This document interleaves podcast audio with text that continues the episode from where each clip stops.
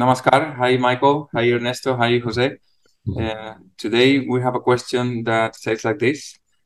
Uh, Bhagavan talks in many verses about the final annihilation of ego, whereas in other fragments or verses, such as such as in Arunachala Malai or in sub-fragments of Nan Yar, he describes some of the difficulties we may come across on this path with which we naturally feel identified. Uh, for example, if instead of lamenting and weeping, oh, I'm a sinner, how can I be saved? Or is it possible to dissolve so many vasanas, etc.? How does Bhagavan know about the difficulties of the jiva on the path with such detail? um, how does Bhagavan know this? Um, well,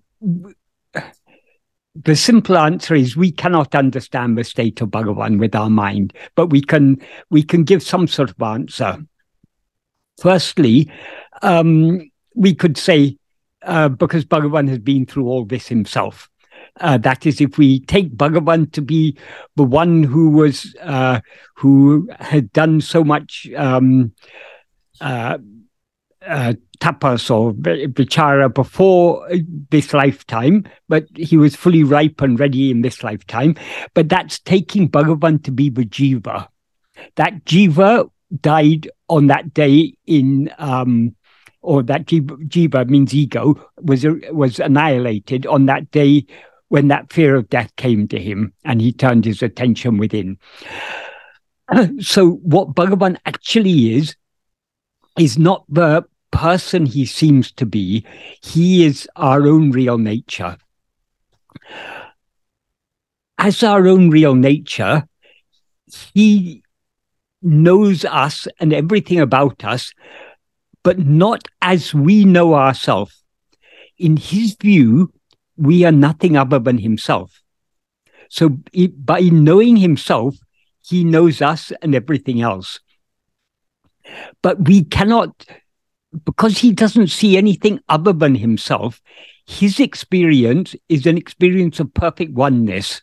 So, with our minds, we cannot understand how then does he seem to know all this multiplicity? How does he know about the difficulties of the jiva and so on? Um, in a certain sense, he doesn't know any of this. He knows just I am.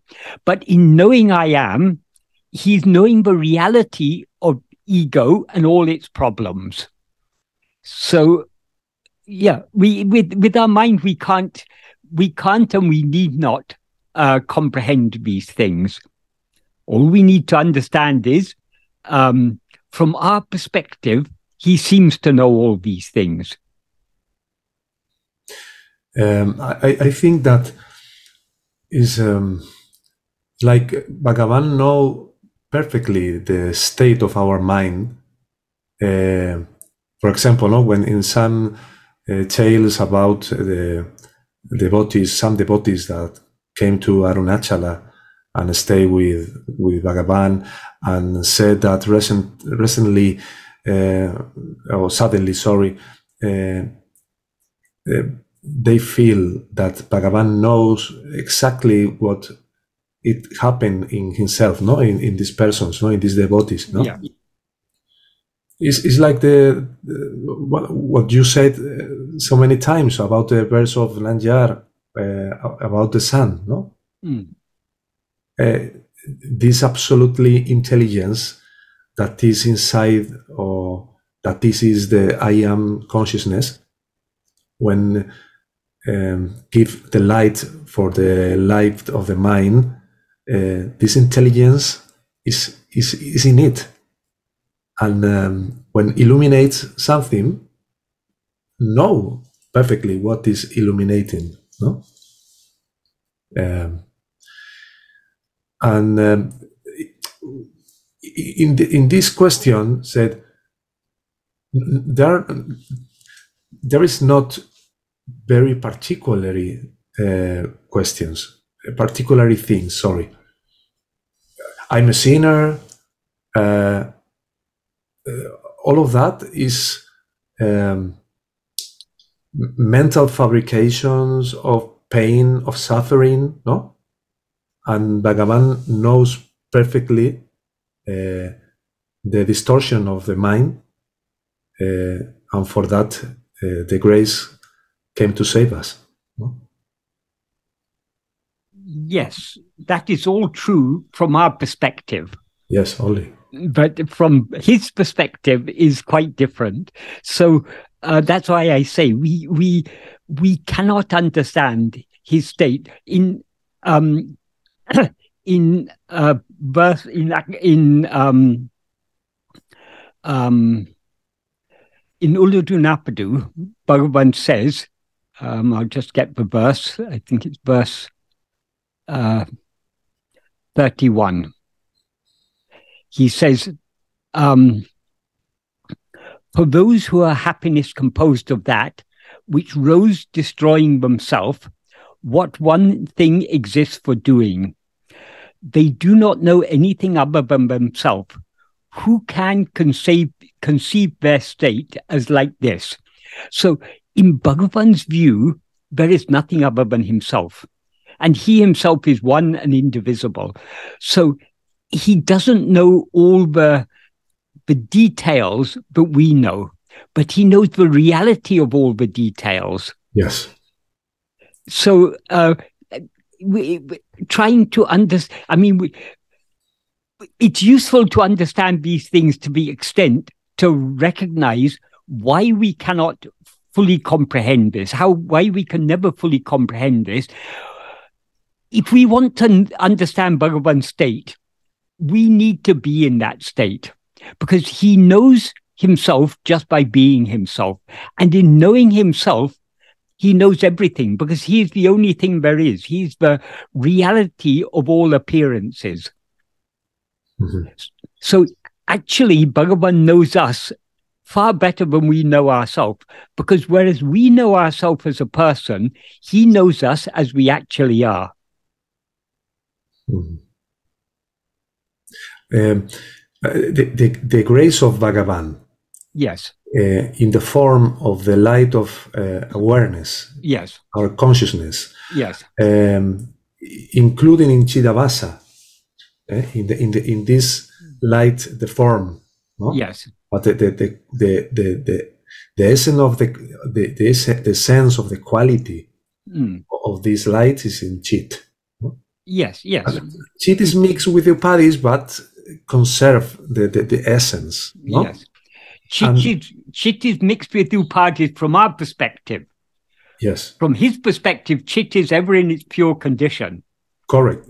But it, when we are illuminating our mind, yes, in our perspective as ego, yes, Bhagavan is in us.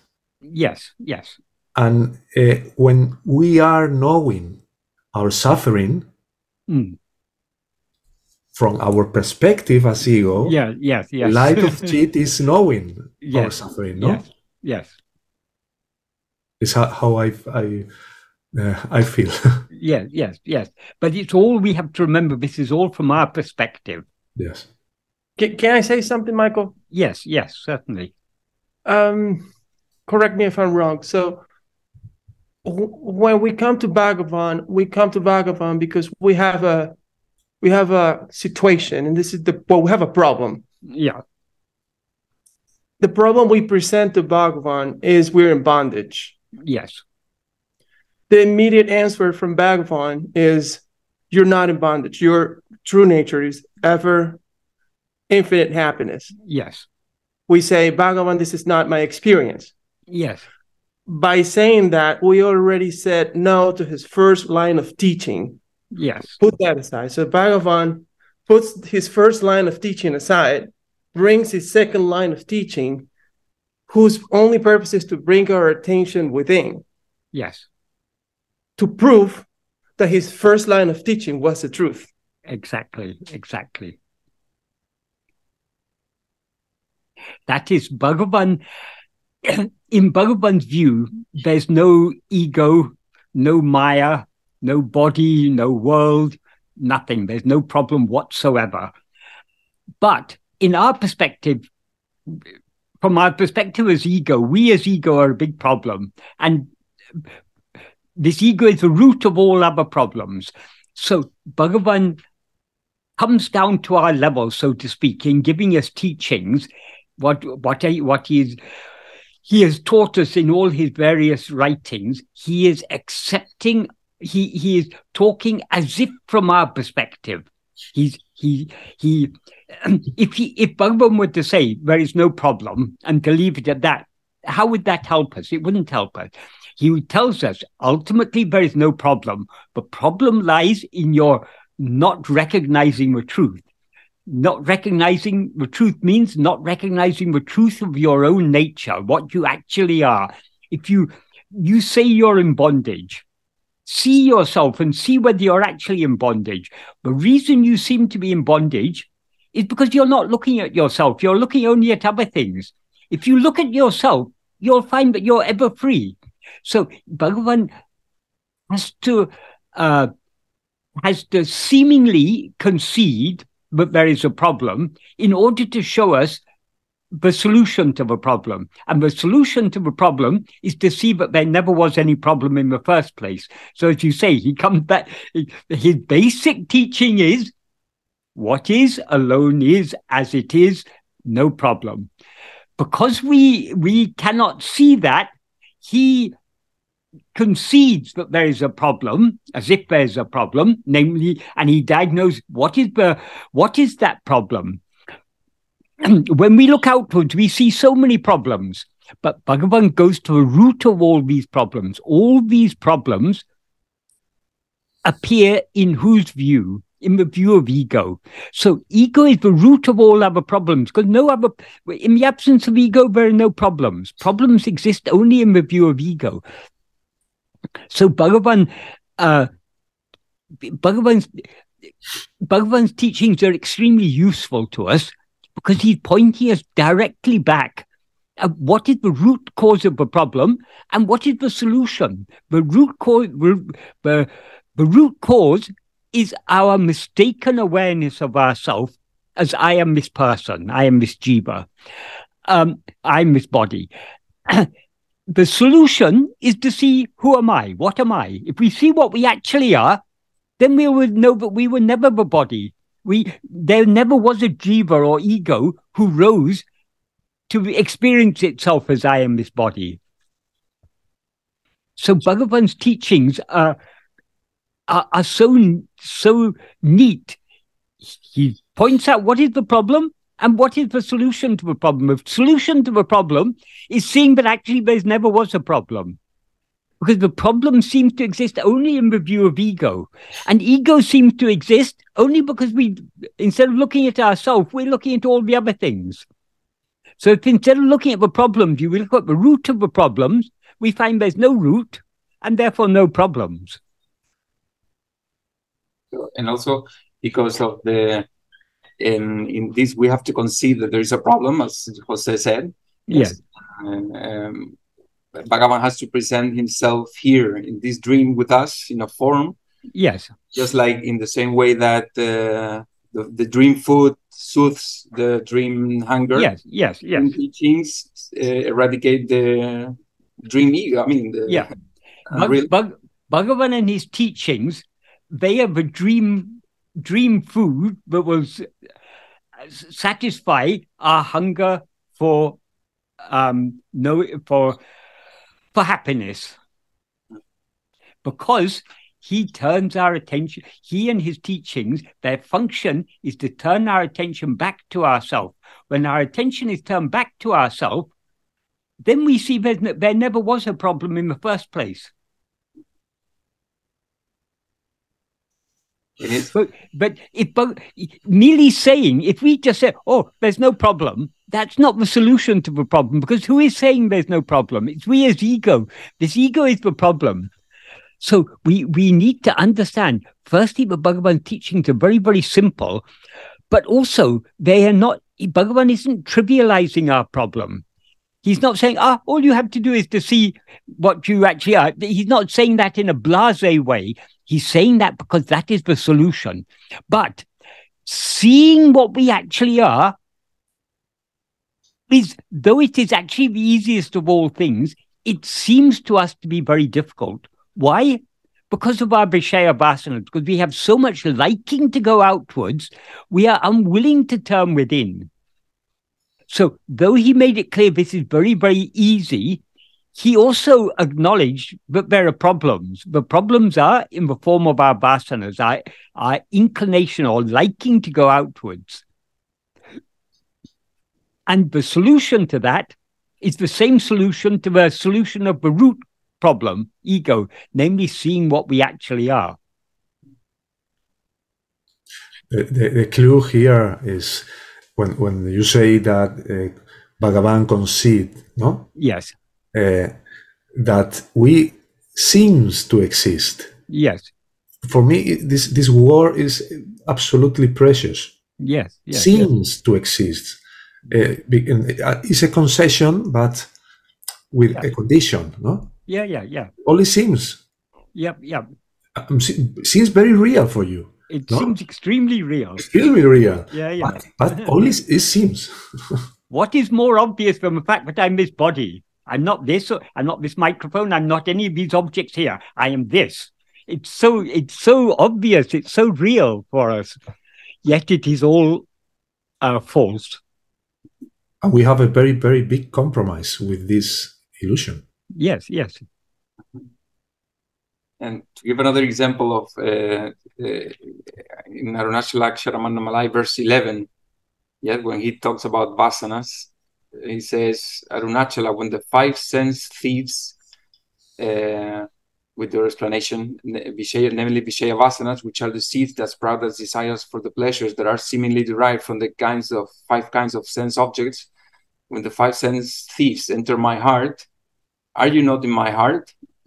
In that sense, when, when Bhagavan says this verse, uh, he's uh, putting himself in the in the skin of an aspirant who doesn't Yes. obviously who doesn't know. Yes. what, uh, But the, impo- the important point there is he's constantly drawing us back, drawing our attention. If Arunach is in my heart, then why am I worrying about these five sense thieves? Mhm, So he he's pointing our attention back to ourselves mhm, because what the five sense thieves are a problem only when we're looking outwards. If we look within, he's ever shining there as our own being. mhm. So since he is what we actually are, there never is any problem. The problem seems to exist. The five sense thieves are a big problem, so long as we look away from ourselves. The solution is to look at ourselves, to turn our attention back towards ourselves. So, in so many ways, Bhagavan is constantly drawing our attention back within. And just like you said with the yes, I'm the body. I think obviously, no, yes, who, who, Yeah. who doubt that I'm the body? Then Yeah, the, yeah. the problem is out there. Who can doubt it? yeah, the problem is death. The problem is uh, uh, I mean, We- this- we Mhm. can and should doubt it, but however much we doubt it, it's still so real to us. It seems so real. mhm. Yeah, doubt is the beginning, just the beginning. That's the beginning. That's the beginning. Because we we merely by um by reasoning or by doubting, we cannot free ourselves from this uh this very, very dense delusion, I am this body. But we can very easily free ourselves from this simply by looking within. But we must be willing to look within. That is where the problem lies.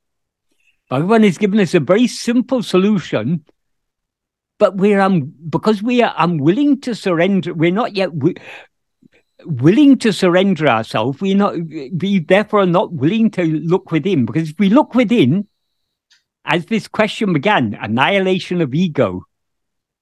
That's what the teachings are all about: the annihilation of ego. But in order to annihilate ego, we must be willing to be annihilated.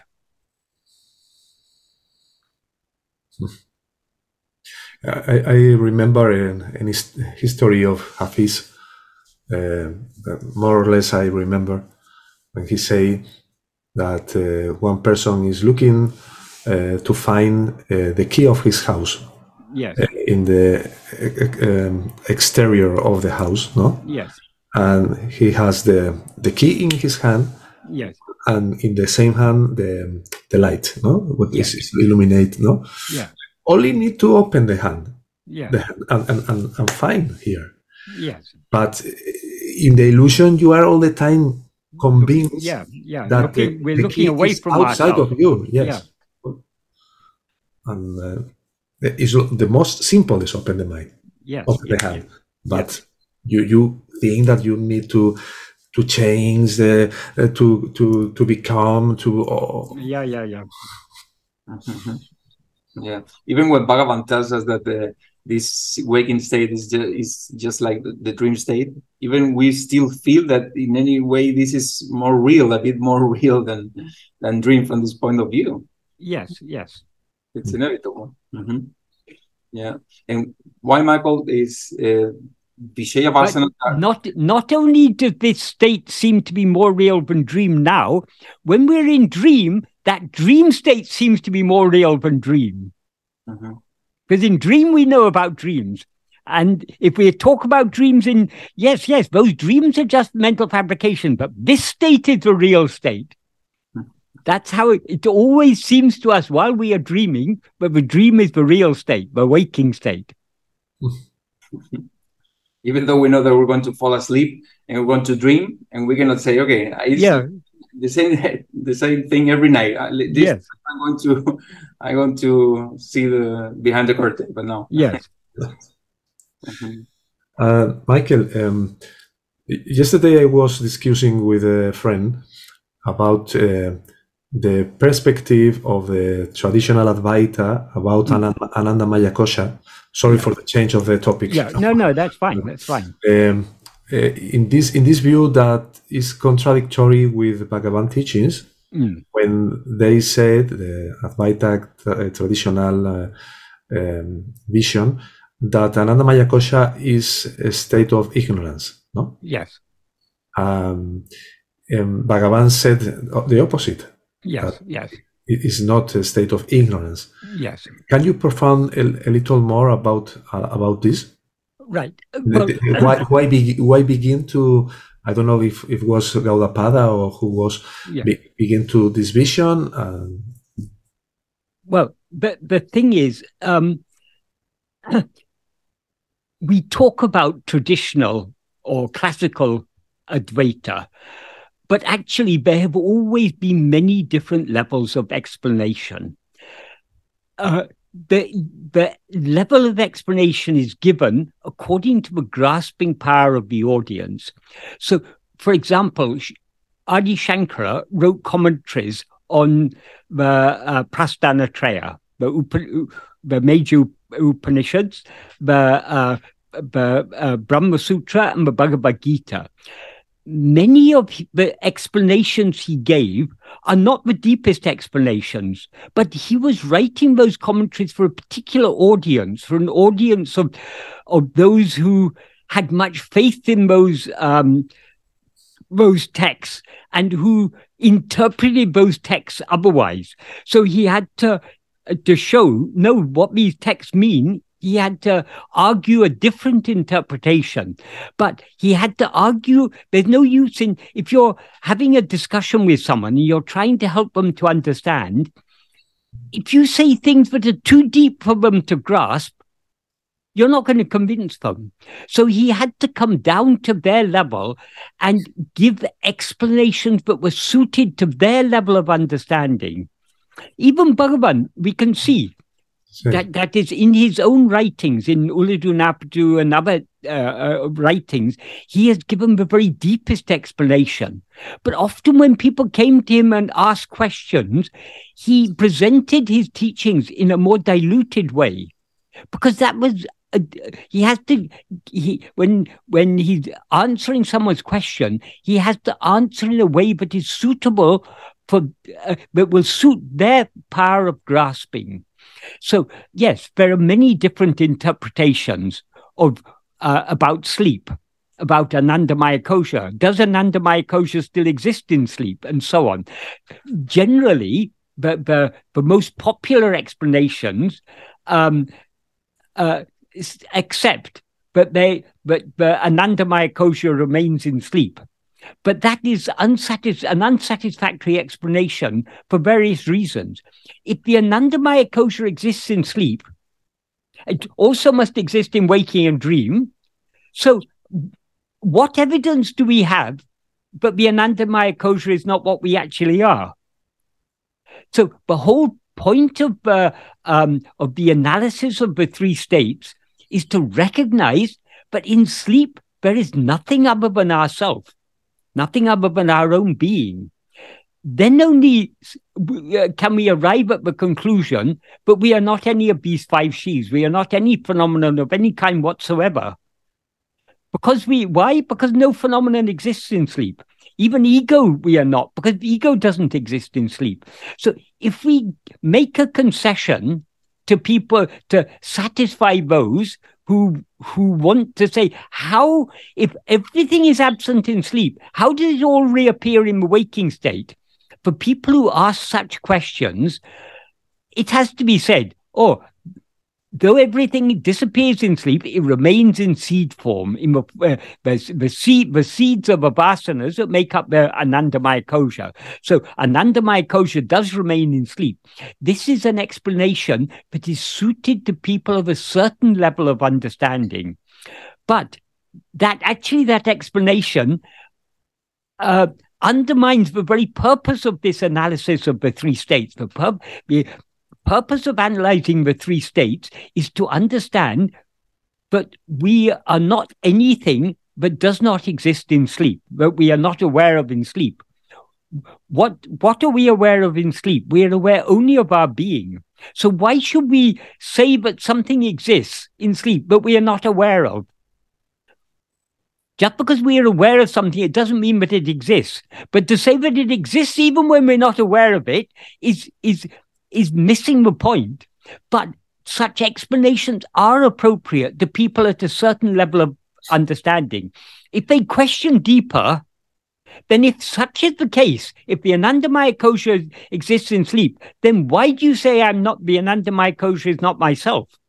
What evidence? What, what, what evidence is there in my experience that the Anandamaya kosha is not myself? There's no evidence. If if you if you assume that the Anandamaya kosha uh, remains in sleep, then there you have no reason to suppose that you're anything other than the Anandamaya kosha. So um, that is why manana is so important. Yes. Different explanations are given to suit people at different levels. We are not to take all these explanations at face value. We need to think deeply about it and and recognize where there are contradictions in the explanations that are given, and then try to find out which is a deeper explanation The deeper explanations have been given by Bhagavan, but Bhagavan says clearly, for example, in the in the first sentence of uh, of Nan Yar, he says he uses the term manamatra nidrail. That means in sleep, which is devoid of mind. If it's devoid of mind, since everything else exists in the view of mind, mind here implies ego. So, in the absence of ego, how can there be anything else? Likewise, in verse 21 of Upadesha Undiyar, he, when the one verse in which he says, uh, that, referring to what was said in the previous verse, that uh, that one thing that appeared as I am I, which is the infinite whole, that is always the true import of the word I, because of the absence of our non-existence in sleep which is devoid of I. Devoid of I there means uh, Free of mind. Obviously, I exist in sleep. Devoid of I there means devoid of ego. We exist in the absence of ego in sleep. If ego is absent, how can there be anything else? But all other things exist in the view of ego. If we say, oh, no, no, ego is absent, but the Anandamaya kosha is, is still there, then we are saying that Anandamaya kosha exists independent of ego then in whose view does it exist? If it doesn't exist in the view of ego, then it must exist in the view of our real nature, which is absurd. Obviously, in the view of our real nature, there's no Anandamaya kosha.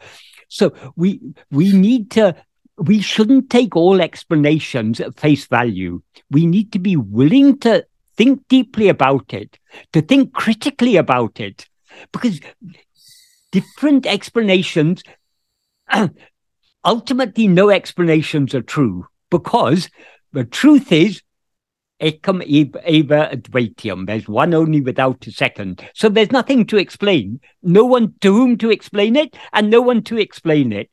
So, but explanations are given for for the sake of ourself as ego. In the view of ego, then there's not just one, there are many. So explanations are given for this ego. But which explanations are most useful? The, the most useful, the most practical explanations are those given by Bhagavan. Because ultimately, what is the aim of all these explanations? How do these explanations help us if they don't enable us to know what we actually are? So, our, the, the aim of all our endeavors, the aim of all our sravana, manana, nididhyasana is to know what we actually are. So, which explanations will be most useful to help us to know what, what we actually are? Those are the explanations we should accept. Other explanations they may have been given. They may be given in in so many um, sacred texts. They may have been given by um, or by Shankara or even by Bhagavan. That doesn't mean they're the correct explanation. They're the explanation. Those other explanations were suitable to, for other people in other state of mind. For, for example, Bhagavan in, in Ulladu Bandam, in that verse where he he talks about the sanchita that, is uh, agamya sanchita and prarabdha ex, uh, existing whether they exist or not for Vijnani, Bhagavan says the the the explanation that um, Sanchita and uh, yeah, Agamya and Sanchita cease, but Prarabdha remains for Vijnani is a reply given to the questions of others. He refers to the word, he used the word others there. And, and then he tells what is the truth. When, the, when a widow dies, sorry, when, when, when a husband dies, all three wives become widowed. You can't have two widows and one one wife remains unwidowed. No, they're all widowed. Likewise, when ego, the doer and experience, the doer of actions and the experience of the fruit, when ego dies, all the three karmas cease to exist. So But those explanations, but Prarabdha remains for Vijnani, it's given in Shankara's commentary. Shankara himself has given these uh, explanations. Does it? Are we to infer? Oh, Shankara didn't know what he was talking about. He didn't understand these things. No, of course Shankara knew what he was talking about, but he was giving such explanation because as Bhagavan said, it was a reply given to the questions of others. Others means those who are not yet ready to commit themselves to this path.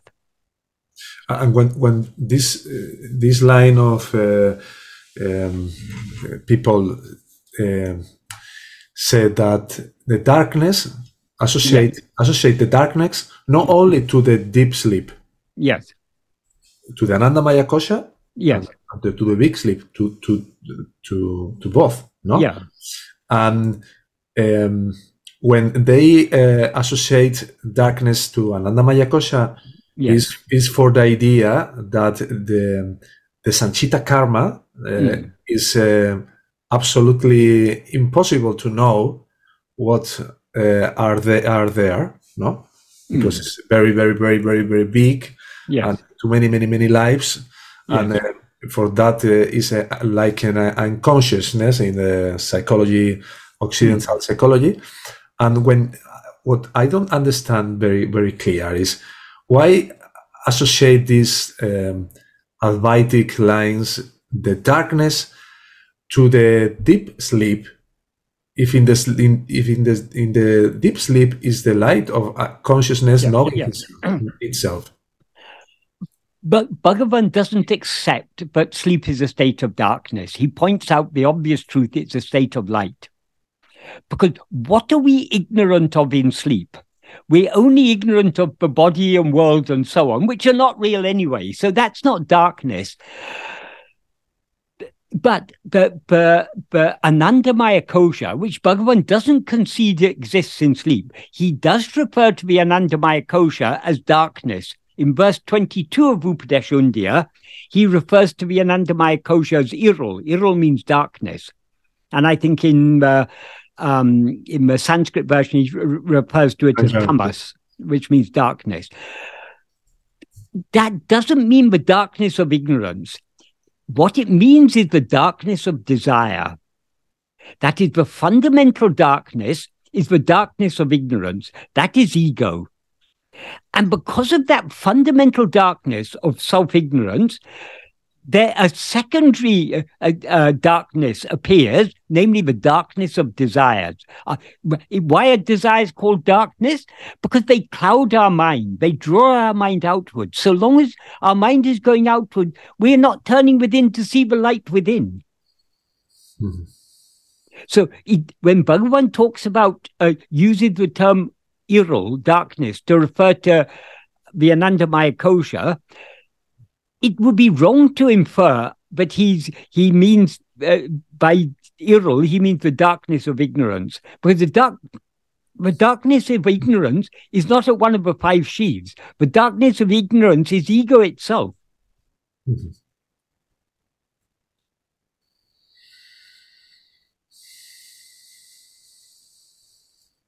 Perfect. Thank you, so, Mike. So, so all these things we need to we need to think deeply about these things, and we need to think independently. If we think, oh, but Shankara has said, but prarabdha exists for Vijnani, therefore it must be true. Therefore, how can Bhagavan say it's not true? Bhagavan says why Shankara said so. It's a reply to a, a question of others. So just because things have been said by Gaudapada or by Shankara or even by Bhagavan, we shouldn't necessarily accept them as true. Because Bhagavan may have said certain things, but he may have said opposite things at other times because they're different levels of explanation. But the deeper explanations are the explanations that he gives us in works like Ulladu Narpadu, Upadesha um, uh, Nana, and implicitly in Arunachala Stuti Panchakam. In so many, I mean, some some places he's very explicit with his teachings in Arunachala Stuti Panchakam, but even where he's not explicit with his teachings, the teachings are implicit there. And going back to the to Vishaya Vasanas, Michael, our tendencies to to seek happiness outside uh, ourselves. Yes. Yes why does it seem that uh, sometimes it seems that we are trying to find pain or by thinking of things which are i don't know like bad memories or even to rejoice in feeling guilt guilty for something we did or something it seems like sometimes it's we're quite looking for quite the opposite. Because we wrongly believe our happiness is dependent on external things, our unhappiness is also dependent on them. So if we think something is making us unhappy, we think about it trying to to um, solve the problem. For example, supposing um, this month I don't have enough money to pay my rent. Yeah. Why do I think about that problem? Obviously, thinking about that problem is not going to make me happy. It's going to make me unhappy. The more I think about it, the more worried I'm going to get. Am I going to be evicted or or what? But because it because we're so worried about that, our mind keeps on coming back to that problem, hoping to find some solution to that problem. So w- once we start to look for happiness outside ourselves, we we are both trying to we're trying to find things that will make us happy and trying to avoid the things that will make us unhappy. So we are preoccupied not only with the objects of our desire, but also with the objects of our dislikes, the, the objects of our aversion, the things that we are trying to avoid. We are thinking about those things. And obviously, thinking about those things is not going to make us happy. It's going to make us very unhappy. Mm-hmm. This is Maya. But, but the, the, the problem is the same in both cases, whether you're thinking about the things which you think are going to make you happy or the things that are making you unhappy. both in both cases, there's a fundamental lack of viveka. That is, you you mistake the external things as the causes of your happiness and your unhappiness. Whereas Bhagavan says, you yourself are infinite happiness. Nothing can make you unhappy. But unhappiness is caused simply by your allowing your mind to go away from yourself. So you fail to recognize the infinite happiness that you actually are. Mm. That's one explanation. Another explanation. Uh, this, these are not two contradictory explanations, but they're just explanations from different perspective. As ego, we depend for our semi existence on our awareness of things other than ourselves. So even if the other things are causing us misery, we would prefer to be thinking about those things that are making us miserable than letting go of all things and turning within. Because turning within, we we, we ourselves were going to die. So we, we would prefer to live in misery than to uh, than to surrender ourselves and die. That means ego die. See, con- consider all the souls who are in hell. Uh, hell doesn't necessarily mean a world, but, but, but if we do bad karmas, we will be in a hell-like condition. Think of um, think of uh, all the people who were, for example, in um, in Nazi concentration camps. That was hell on earth. Um, but in spite of being in such a condition, if we were in such a condition, would we be ready to turn within and surrender ourselves? If we're not ready to surrender ourselves now, we wouldn't be ready to surrender ourselves even under such circumstances. Nothing's uh, uh, mm, uh, feels no mm.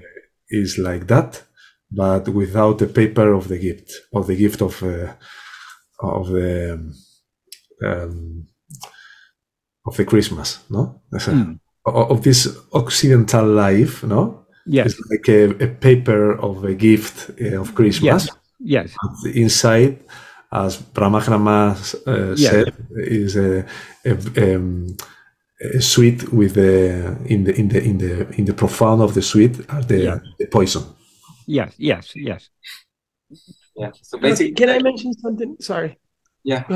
So basically, it's like yeah, even, even though by constant worrying, no, you know, like when you have some problem in your mind, you're yeah. worrying constantly. It's that it's like and going by thinking that going uh, going outwards and thinking about in circles, you yes, know, and like a vicious circle, you think that somehow that is going to disappear or something. Yeah. Yes, so, yes. Mm-hmm. There's well, also another element here in this. But worrying is a is is a type of identification. Why are you worrying? Because I have so many problems. My life is full of problems. I have to worry about them. That we we are identifying ourselves with a certain um, a certain role. I am a person with so many problems. I am a person with so many worries. I'm so stressed. All, all this is a type of identification, and that identification is what is keeping this ego alive. So even though it's not a very happy identification to be uh, worrying and miserable and everything, or to be stressed, or to be um, still we we hold on to that identity rather than surrendering ourselves. But I, I was I was going to say that we are talking about extreme cases where we have problems. Mm. Uh, but I, I well I live in LA and mm. I work next to Beverly Hills. Mm. And I have myself witnessed the the deepest miseries and among people who live in Beverly Hills and um, yes. and not long ago we we encountered someone who was incredibly rich, but they they were this this person was telling us that she can't find her daughter because her daughter is just roaming in the streets as a homeless person because she just lost it. She her mind just didn't actually make it through all that wealth in the right way. So yeah. it it is um, it is some eerie thing. This mind. Yes, yes.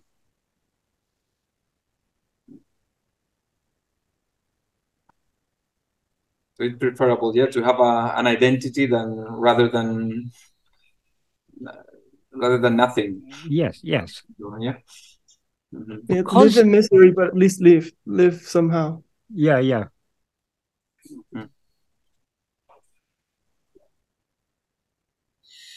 And another thing, why we don't, why we continue grasping things other than ourselves, even though they're causing us misery, we are always under the mistaken, um, we, we, we always have the mistaken belief, but we're going sooner or later. I may not be happy now. These things may not be giving me happiness, but one day I'll be happy. I may be very poor now, but one day I'll be rich. I may be very sick now. One day I'll be healthy. We always, um, we're always um, uh, deluding ourselves, but but our present situation is is only for now. Then I'll then it'll be better. When I have more money, then I'll be happy. When I have more health, then I'll be happy.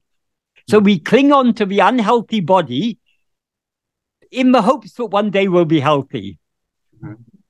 Yeah, that's very. It's very uh, typical. uh, It's a thing like this because uh, I remember when we were, I was uh, having chronic pains some years ago, and I was convincing myself that I couldn't self-investigate myself with this condition, and I was Yes. thinking this has to disappear somehow in order for me to be able to, to Yes. stay within. But yes. then, but then now that I'm I'm feeling better in that regard, it's like, but I uh, that was a way of seeking happiness outside myself. When this condition goes, then I will my mind will continue go on without Yes, that yes, yes. and will uh, I I won't turn within after that. Yeah, so Yeah. it's a delusion. Yes. Yeah. Uh, and, and the same and the same time, the, the the ego knows that he is a false identity, and in this sense of lack, continuously need to grasp forms, uh, identity, nationality, uh, uh, cl- football club. Uh, all the time is needing, uh, needing uh, in the Yeah. need of, of new forms of to, to grasp because he Yes. feel in himself that is a is a is a is a impostor. No. Yes, yes. Well, the thing is, though Bhagavan teaches us, but if, but our real nature is infinite happiness, we are not experiencing ourselves as infinite happiness. So we seem to be lacking the happiness we we we desire. Since we are lacking it, it must be somewhere outside us. So we're always looking outside because we, we feel the deficiency in ourselves. But the deficiency in ourselves is caused by our looking outside. Such is the nature of Maya. It it is a thief that breaks into our back backyards, take the flowers from our backyards, then goes to the front door, knocks Hmm. on the door, and sells the flowers to us. Exactly, exactly.